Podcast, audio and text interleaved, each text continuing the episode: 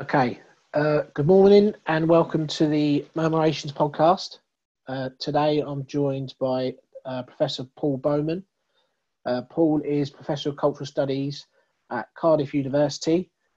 He's published lots and lots of stuff, uh, most recently, Deconstructing Martial Arts, and has recently started the Martial Arts Studies podcast and a couple of years ago launched the Martial Arts Studies Journal. So I wanted to talk to Paul today about more broadly cultural studies to begin with, and with the question of is cultural studies trivial, and then moving more specifically into uh, martial arts studies and some of the research that he's done in recent years. So, morning, Paul. Good morning, Darren. How are you? I'm very good, thank you very much. Um, I think now is quite a good time to be chatting again. I know we chatted quite recently, yeah. um, and we chatted a lot about martial arts before. Today, I just wanted to, to chat more broadly about cultural studies. Really, I think now is quite an interesting time to be having a conversation because it feels like critical scholars will be arguing that cultural studies is as important now as it's ever been with what's going on. So, um, I just wanted to pitch the question to you, really to especially to those who are less familiar with cultural studies, mm. is cultural studies trivial? Um, no. the, the, the short answer is no. The, the, the, let's, there's two ways of going at it. We're recording this on um, the I think the 12th of June or, uh, um, 2020. We've been in lockdown for three months, and the uh, world has um, taken notice of the racial tensions in the United States of America. Again, we've the, the, Black Lives Matter protests have kicked off. We've had protests in Britain about Black Lives Matter. We've had famous instances of the, the, the, the recent movement has been to try and kind of decolonize British history. So the, the, the throwing in Bristol of the statue of um, uh, Lord Colston, who was a, a slave trader who became a millionaire in Bristol uh, in the water has provoked all kinds of discussions about the about decolonizing British history, about British history's colonial past and the violence upon which um, so many cultures and empires and nations were built. And I think that cultural studies, if you look, has been one of the, the, the, few academic areas that have engaged with these issues from the start. Cultural studies was born as a concern with um, several different things um, first of all, things that you could call decolonizing, right? Decolonize. So, so cultural studies was born from a, a, dissatisfaction with sociology, dissatisfaction with English literature and English studies, dissatisfaction with anthropology, because these disciplines were so streamlined and kind of, let's just say, so aristocratic and so elitist, so that on the English literature syllabus, you are reading uh, a big long list of dead white guys the canon of, of, of, English literature was a, was a canon of dead white guys, and questions were asked about, you know, what about the women? What about poor people? What, what about non-white? What about colonial subjects? What about what, what about all of this? And also in terms of in disciplines like you know emergent disciplines like sociology, the concerns were very kind of high social. Cultural studies uh, in the Birmingham University tradition of people like Stuart Hall was basically a broadening of those questions and those concerns um, to, to ask, well, what, where, where are the women? Uh, where are the non-white voices? And I think that what we're seeing now um, is a kind of is a kind of expression of, of the same problematics that cultural studies has been thinking about for many decades now. Not just cultural studies. I'm not claiming cultural studies is the birthplace of, of political consciousness. But cultural studies isn't trivial because if you look at the concerns of cultural studies since the 1960s, it's the things that are coming back front and center now racism, anti racism, sexism, anti sexism, the history of colonialism, questions of heritage. What do we do with these statues? Like, oh, should we, should we tear up a past and throw it in the bin? Or is that just a terrible kind of revisionism that is, is as ugly as the, as, as, as the violent history before? So no, it's called trivial. People think cultural studies is trivial because it's long looked at things like media studies, soap operas, pop music, popular fiction, things that people think are trivial. But they're not trivial because we live them, we love them. We, we, we come in from work and now we put the television, well, we used to put the TV on, now it's the computer yeah. or whatever we put on. So, short answer no. Excellent. Um, the, on the, the, the Bristol, the statue in Bristol, what concerns me about the way in which that story is being talked about is just the very simple story of uh, a mob on a protest, rip a statue up, throw it in the water. and actually, there's been a long campaign to actually think about what could be done with this statue. This wasn't just a mob going and ripping it up and throwing it away. There's been a long campaign where people have been suggesting this be relocated to a museum or um, uh, a, a, plaque put next to it to recontextualize it. Yeah. All of these kind of things that could have revised its its kind of cultural purpose or what it means to people um, or drawing atten- more attention to the past that it represents, which would have been a much more uh, p- perhaps progressive way forward. But it does concern me that that's all being left out and it's just a mob ripping it up. Well, I think it, it depends where you look. I mean, I, I um, obviously we live in in social media and we we are in our own echo chambers and, and if people disagree with us we get annoyed and we silence them or we unfriend them or we you know unfollow them or whatever. But actually i mean i've been quite passively listening to bbc radio 2 radio 4 you know when you're in the kitchen doing stuff the radio's on. And i've i've heard some quite balanced debate. I've seen some quite balanced journalistic article well journal journalist journalism articles journalism um, especially in the, the newspapers that I w- would most be inclined to read, such as the, the kind of broadly intellectual left leaning press like The Guardian. I haven't looked at a lot of the tabloid debate around that, but I know that I've seen a lot of the a lot of the reactionary responses, such as the, like you know memes online saying no white person has ever owned a slave, no black person living has ever been a slave. So let's just move on. And it like they go, hang on a minute, it's more complicated than that. Mm. I have seen some quite complicated, some quite subtle and complex discussions in the mainstream media, but it, it's one of those things. Every it's a hall of mirrors, isn't it? It's where you look and it's how your yeah. chamber is laid out.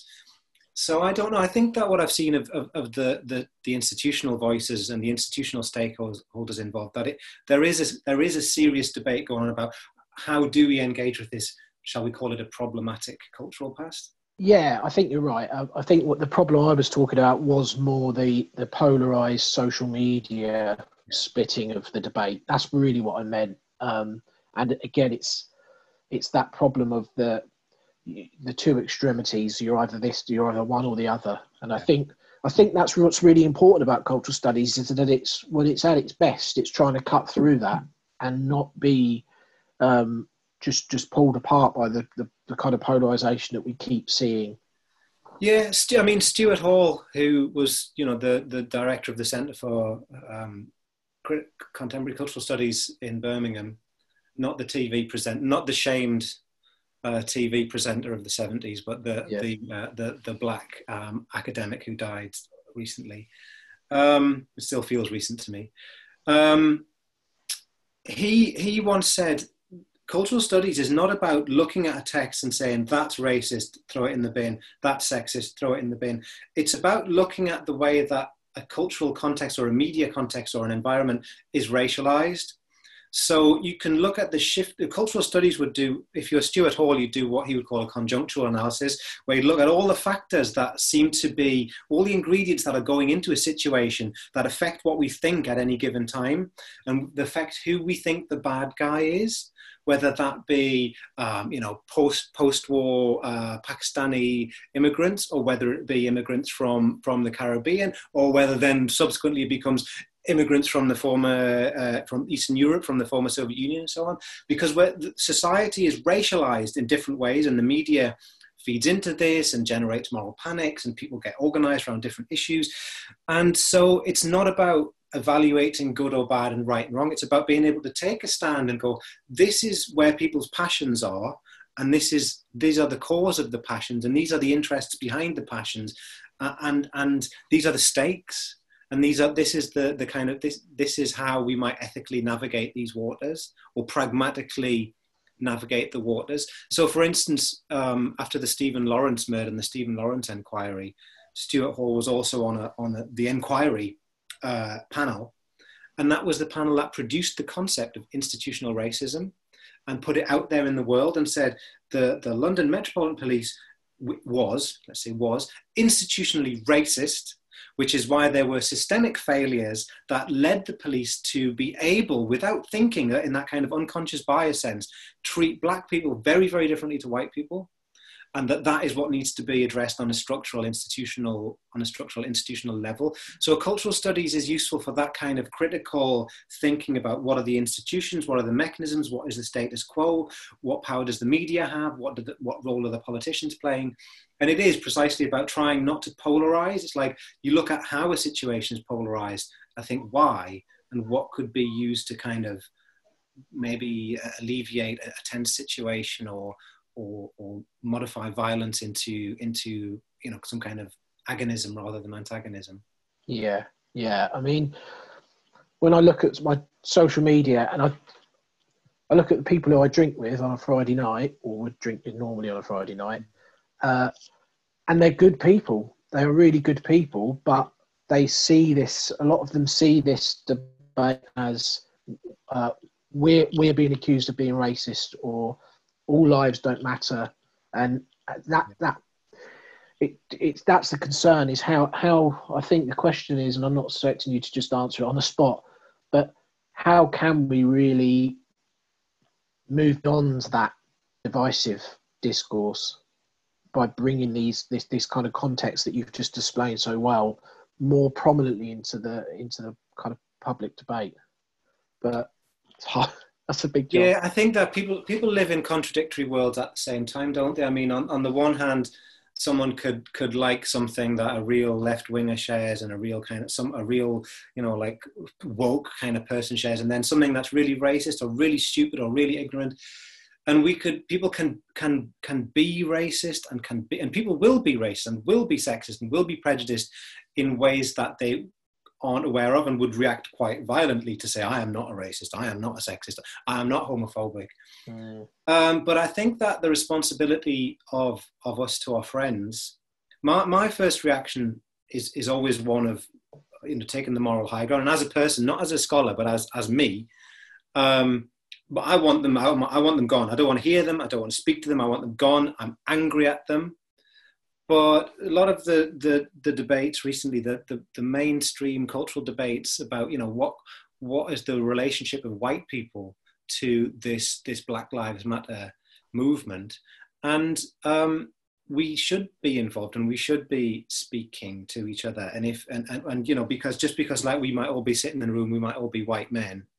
And if we get the homophobic or racist or sexist statement, it's our responsibility to say, oh, come on, you know, that's not, have a think about what you've just said and, and can you think about and maybe we don't want to have arguments in the pub on a friday night we don't want to get mm. angry and we've got to go oh, come on like really i think it's our responsibility not to and you know it's not just like not laughing at the joke it's actually going do you see why can you see why that's wrong you know mm. and it's a very simple thing it's like what did antonio gramsci called it being like permanent persuaders mm. you've always got to be on duty but you don't always have to be polemical yeah. You, just... You're talking to your friend or an uncle or an auntie or someone who, you know, you want to be gentle with. I think you can still be gentle and go, I, I see, I don't find that funny because, or I disagree with that because, and it's it, it, it's tricky, but that you've got to try and do that. I think. Yeah, it's really hard. I mean, I try sometimes, and I'm and I'm, I'm not saying I'm always. I sometimes it, nobody can finish a sentence, and you do end up wasting half your Friday night having an argument. There's other times where I do just choose just to to not engage or not laugh, and I don't sort of fulfil that duty that we just you just mentioned. And then there's other times where you do feel like you have a mini breakthrough, and you think, oh, actually, mm. oh, it's interesting when that person's not in the circle. That person's willing to drop their bravado for a minute. Yeah, and they're willing to show a bit of compassion. Yeah, none of us are one person, are we? I mean, we have different personas, and we play different roles in different social transactions and social interactions, and yeah, yeah, and you don't want to be, you know, it's like Sara Ahmed's Twitter um, account was like she was feminist killjoy, wasn't she? But you know, she she was she was like, do we have to be the killjoy just because? Especially when you move into the realms of, oh, I was just having a bit of a joke. It's like, yeah, but you need to think about why that isn't funny or why I wouldn't find that funny or, or why that might be offensive. And would you say that joke to a room full of black people? Would you say a joke, that joke to a room full of women?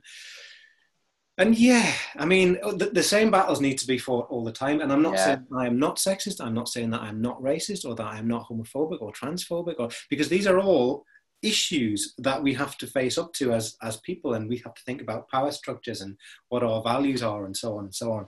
no one is perfect. We've all got to be aware that we've constantly got to interrogate ourselves. And I think that cultural studies, to bring it back to cultural studies, yeah. is the field where students are en- encouraged to critically engage with their their biases, their prejudices, to look at the institutional supports or or the traditions or the rituals that we live in and live through and the media environments that, that feed our imaginations. And cultural studies is, is media, like media studies and like much gender studies and, and so on and so on.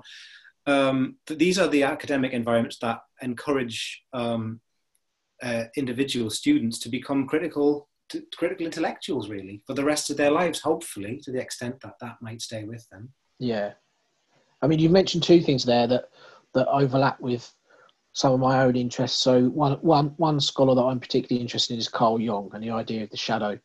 And the reason a lot of the things you're just saying in relation to cultural studies work quite well alongside the idea of the shadow is because we all have those subconscious or unconscious sides to ourselves that we like to just sort of push to one side and we say, well, that's not me. I, I you know, I, then we project all those negative parts that from our unconscious onto other people because it's out there that the problem is. We're all, you know, it's very easy for us to think we're we're perfect and all the problems are out there. So confronting your shadow is a really important part of doing this kind of work you're talking about because you can only start to really empathize and engage if you realize that the faults that we see in other people are faults that we carry ourselves as well. And it's just our critical awareness of those faults that is important rather than pretending that we're perfect.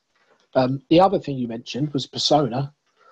Uh, so persona studies is a growing field, and okay. um,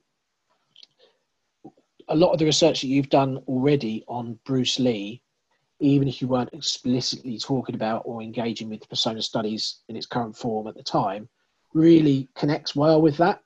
So, in terms of persona, do you want to talk about a little bit about your research on Bruce Lee and why Bruce Lee was a really uh, kind of important person in popular culture? Well, i have given this origin story lots of times. Well, it was never really about Bruce Lee for me. Bruce Lee was a, a, doorway into into something that I wanted to work out how to study. Sure. Because I, I was I I grew up in cultural studies then uh, and cultural theory. Um, so my PhD was all really about like it was real hardcore kind of post-structuralist political and cultural theory. Um, but in that, in, in reading kind of post-colonial theory and postmodern theory and so on, I, I, used to always think that Bruce Lee was a was a very important figure at a very important time historically.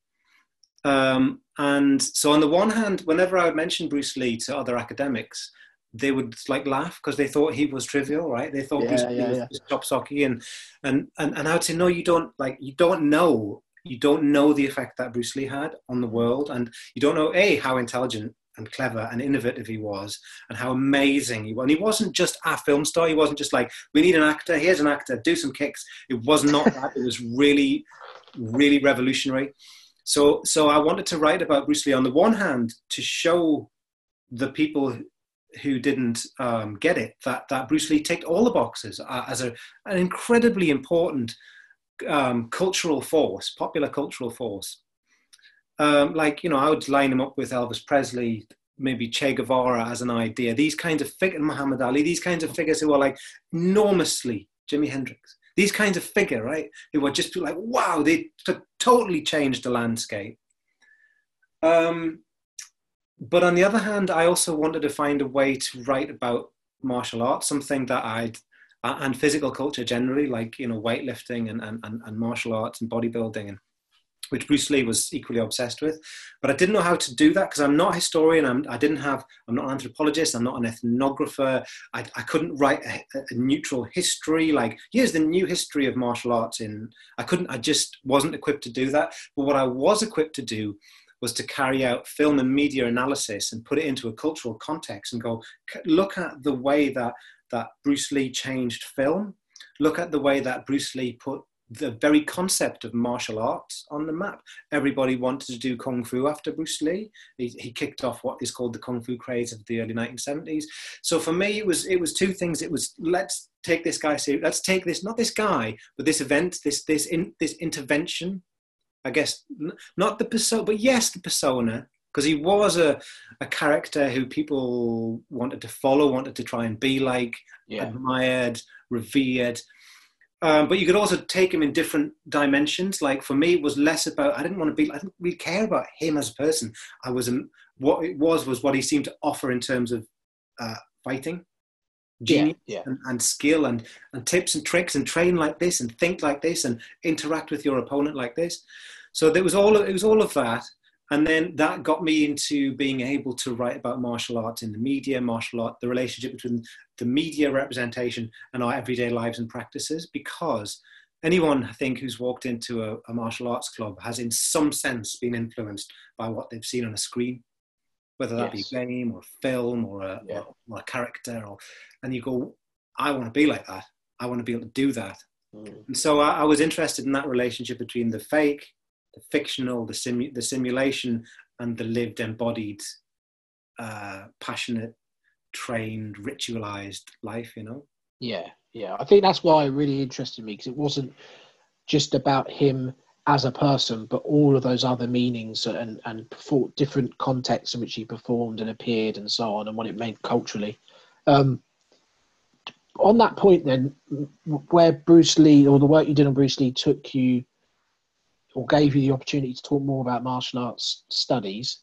Tell us a bit about the response in the field of cultural studies to you kind of really trying to run run ahead with um, martial arts studies as an established discipline in the field of cultural studies. Yeah, well, um, put it this way, right? If you um, if you write an article that's got a word in the title like Zizek or Rancière or Badiou or Foucault or Derrida or Lacan, or something like that, and you put it on academia.edu, and if you write another one that's just something about Bruce Lee or martial arts, the one with the names of the theorists gets thousands of hits, thousands. The one with Bruce Lee or martial arts in the title gets dozens, moving up to hundreds over time. So when I was writing, when I was working and publishing and writing about cultural theory and political theory, it was like it was kind of like I was becoming a name, like I was becoming a theorist that you might line up with with other theorists, like you might go like Rey Chow or Judith Butler, or, and I, I, could have I could easily have just gone and just been slotted into and like sort of shoulder barged my way into that kind of space. But it was ultimately quite I felt quite bored by that because like anyone can guff on about politics and how the world should be better and how we should be nicer to each other and I wanted to, to engage with something that, and also writing about politics all the time just made me sad. Like it made me, like, it made me cross and, and sad. And I wanted to write about something that was important culturally and politically and ethically. Yeah. Uh, that was deemed important. So, so people, it was a smaller audience, a smaller crowd. A lot of non-scholars would read this, will read the stuff, and would. I set up. I had the first conference in 2015. We set up the journal in 2015. I published my first monograph on martial arts studies in 2015. And it was a much smaller crowd, um, uh, but uh, people that I really wanted to speak to and really like speaking to. And I really like the fact that you're immediately speaking outside of academia as well. It's people who are real experts, but not professional academics. Mm. And we all get together and we all just share our love martial arts in different ways. We share this passion in different ways. Colleagues uh, some colleagues dismissed it. Most of them thought that it was a weird, uh, eccentric thing to do and thing to be into. They still do. You know, it's like a weird, nerdy, eccentric thing. And you know, one senior colleague actually just said, "Why? Like, you kind of wanted me." Said, "You shouldn't do this. Like, you just why don't you? You should do what you were doing before, because mm. a lot mm. more people will read that, and you'll have a lot more of a, a kind of impact." but the impact I wanted to have might, yeah, it might inherently be smaller and more kind of niche in Britain, but globally, I mean, the, the interest in martial arts in East Asia and, and in America and all over all over Europe is huge. Um, so the impact was one of that's a bit weird, but but as it's grown and as as we've been connected up with more and more projects in different ways and more kind of political and cultural projects, it's it's more obviously not weird, narcissistic, and nerdy because there's mm. issues to do with health, to do with uh, you know integration, to do with psychology, to do with to do with gender and, and trans and LGBTQ, and to do with globalization, and to do and once you can articulate clearly why this is a, a valid and useful thing to be involved in, people kind of go, okay, yeah, I can, I can see that. yeah, but it's it's interesting, isn't it? Because within academia, you'll often get that steer or that advice on what's the best way forward according to the kind of you know uh, the the most popular journals or the way to get more citations or all these kind of things, and they're not actually always going to be conducive to us making the contribution to the broader society that we really ultimately want to have.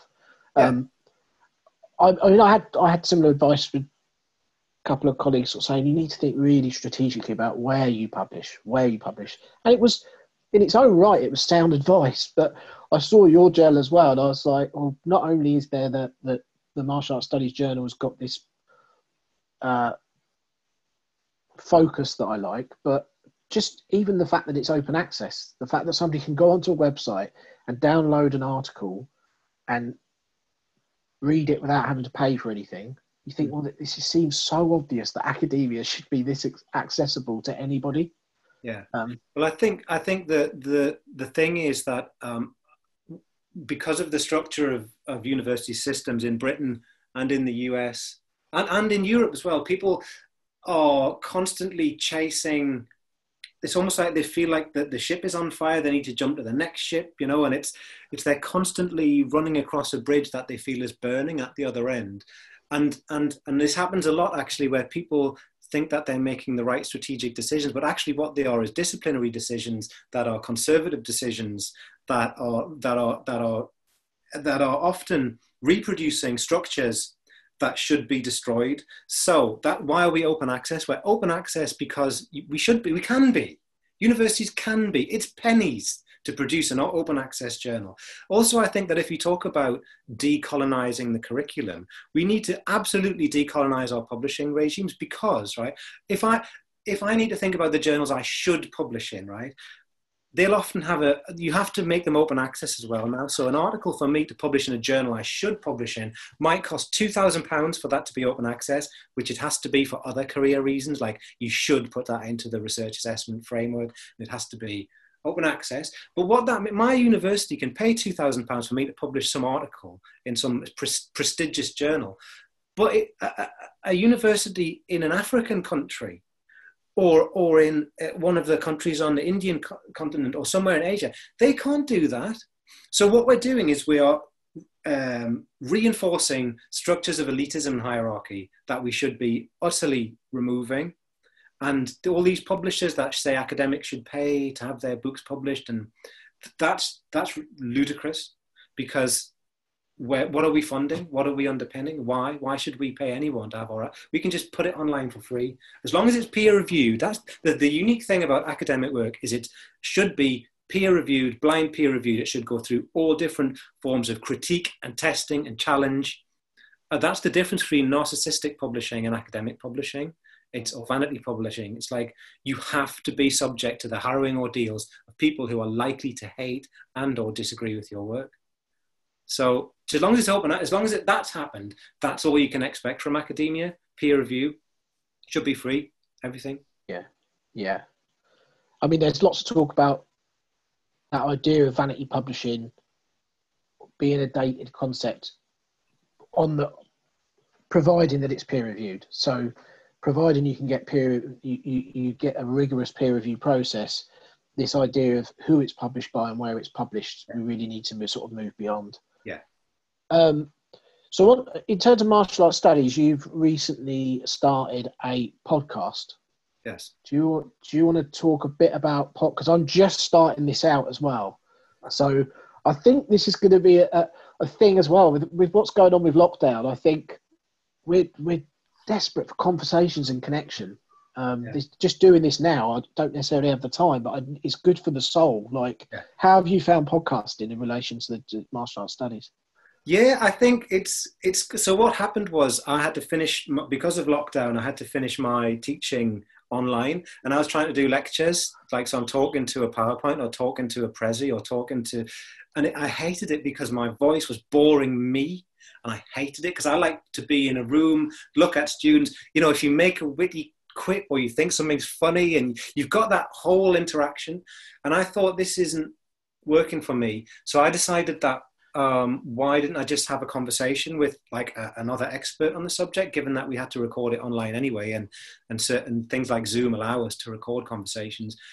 So, because the students weren't giving feedback, because they're sitting at home going, because mm, they're not in a, the same room as you, you can't look at them in the eye and put that pressure on them, interpellate them as students and go, you have to answer my question or you have to get into this. So, I had conversations like on on Rancière with Rancière experts, on political theory with political theory experts, and on on on on the body with different experts. And and I found that I was really enjoying it because the start of lockdown was a bit weird, and we were all calling our families every day, which we don't normally do, and asking we don't normally do. But we weren't yeah. getting any other kind of stimulation, and mm. I personally was finding the whole thing so disorientating Mm. I couldn't write. I mean, I write a lot. I would I would write every every working day. I would make sure I spent an hour writing for me, like writing my research, my notes, my thoughts. But there's kids in the house. My wife's in the house. I'm in the house, mm. and I mm. just couldn't do it. And I found that I'd enjoyed the, the conversation so much that I would continue it as a as a podcast with because I've got have, having organised the conference in the journal for five years. I have got lots of contacts, and I thought these are really interesting people I'd like to talk to the so and so about this subject, and I wanted to talk to you about things around jujitsu and health and mental health and, and, and yeah. so on. And, and it was an interesting idea. I've enjoyed it. It's filled a gap in my life, which was the gap that would be writing, because I still can't write because the temporality of the day is screwed up. But I actually think that um, it's it's filling another gap for. So my the idea of martial arts studies for me was always that it should be a network and a field, like not a kingdom. So people come together, we share ideas, we peer review, we kick our ideas back and forth. Um, and it just needed a, a, like a nexus. So that's I'm not like the king of the field. I'm not. I'm. It's not my thing. No one pays me any money. I'm not in charge of anything. I just go, hey, let's have a conference, and people go, yeah, okay. Hey, let's have a journal. Come and put. And people go, all right then, because academics tend to work on their own stuff, and it takes someone else to come on, let's have a chat about that. So I do that and, and, and I'm enjoying doing it. And I think that hopefully it's bringing it to an audience of people who wouldn't necessarily read the journals, wouldn't read the books, yeah. wouldn't couldn't get to the conferences if they wanted to because they're elsewhere in the world. And I hope that it's sort of adding an extra dimension, making it real, sharing the ideas, because the martial arts as a field is full of myths and bullshit and, and, and weird ideas and it's good to talk to real scholars, like real historians who really know about the history of China, can read Chinese, can read the classical Chinese, know about it, rather than go on oh yeah, Tai Chi was invented on a mountain like 2,000 years ago. And it's like more complicated than that. So, yeah. yeah. Brilliant. Um, what do you think then? There's, there's lots of there's there's so many things that uh, we could talk about. I was going to ask you a bit about the UFC. So the, in terms of maybe a touch of serendipity and, and timing, but doing martial arts studies at a time when the UFC has gone boom, yeah, um, and is attracting interest from audiences that would never have watched martial arts in the past. Yeah. What what do you do? You think that's really helped the field pick up picks up pick up some momentum?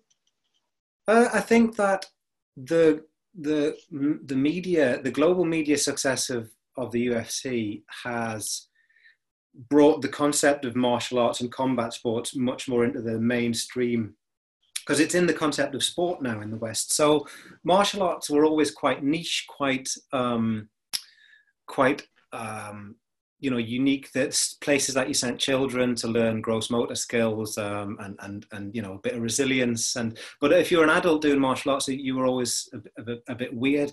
But then by the time you get to you start to get taekwondo in the olympics in 2000 and you start getting British gold medals 2012 2016 and then boxing and you get women's boxing and then you get the UFC and you get Ronda Rousey and then you get Conor McGregor who British people get confused and think that because he's from Ireland therefore he's British right? Because especially English people don't know what Britain is right?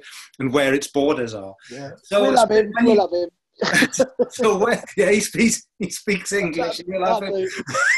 so um, so I think you get it moves into the mainstream between 2012 and 2015, and I think that it's recast martial arts as something that's normal and acceptable because it a lot of it becomes sport.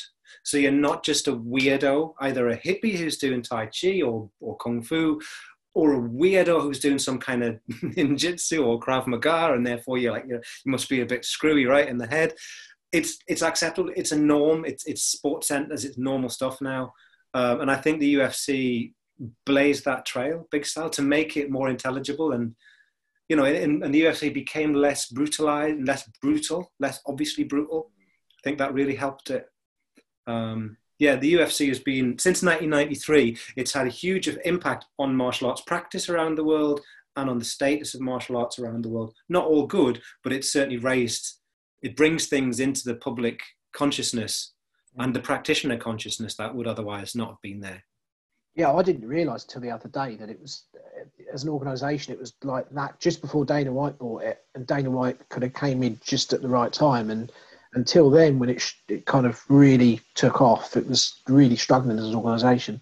Yeah. Um, you've just published a piece, haven't you, about masculinity and uh, representation in the UFC or media representations around the UFC. Do yeah. you want to talk about that a little bit? Because I think that's really interesting. Uh, well, the, uh, there's a. Uh, it, it was the idea was a guy um, a professor in Durham, at Durham University, called uh, Kay Schiller, who, who, who was interested in masculinity and combat sports. I think he's interested in sport and masculinity and, and the way that that's changed and functions in different ideological contexts over the years. And I've never wanted to talk. I don't like to talk in an established theme, like. So I don't want to talk about cultural appropriation or toxic masculinity because these are just like kind of really nebulous populist kind of themes. Mm. But I thought it was a good opportunity to hit some of those themes and to try and do something different with them. So I, I, I wrote a provocative title, and it was Intoxicating Masculinity, and it was about toxic masculinity, and it's about MMA hard men um, and media representation. I thought I'd just try and draw people into this by hitting a lot of key terms toxic masculinity, uh, media representation, so on. Uh, and my argument was really, it was inspired by a Grayson Perry uh, television series called um, All Man, and the first episode was called Hard Men. And Grayson Perry goes to County Durham and Newcastle, and he and he sees these MMA fighters, and he kind of scrapes at their at their exoskeleton of toughness, and they watch them fall to pieces and cry and talk about how they've been traumatized and brutalized and so on by either personal, you know, misfortune or the socio-political destruction of the northeast economy. Mm. Um, and I wanted to, and he, it, it, just raised loads and loads of interesting questions, and people should watch the Grayson Perry series if they can. It's just fabulous about the construction of masculinity. And my, I guess, a strong part of my argument was that there's nothing inherently macho about MMA.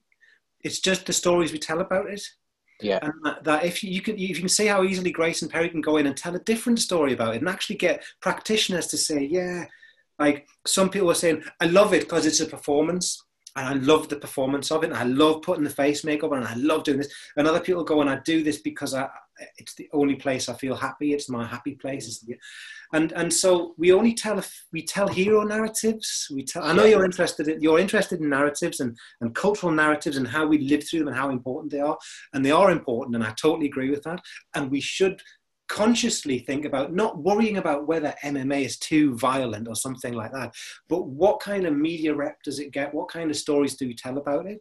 There are so many mm. different stories to tell about masculinity and femininity and gender and stuff. And I think that those stories are streamlined by the media. So my argument was, yeah, MMA is a thing, but our access to it is nine times out of 10 through stories about it. Yeah. Um, and why don't we tell some different stories about MMA and masculinity? Yeah, because the stories are all there to be told, especially people who read about fighters or interview the fighters or whatever. The stories are there. It's just what we choose to pull out as part of our kind of cultural mythology around the UFC. Yeah. Um, excellent. Well, I was going to keep this to about half an hour, which I think we've run out of time. So, five minutes we've been talking, surely. Five minutes. yeah, it's always five minutes. Uh, but thanks very much for talking to me again and uh, I hope people enjoy listening to us. And uh, I'm sure I'll speak to you soon. So thank you very much. Thank you, Darren. Cheers. Bye bye.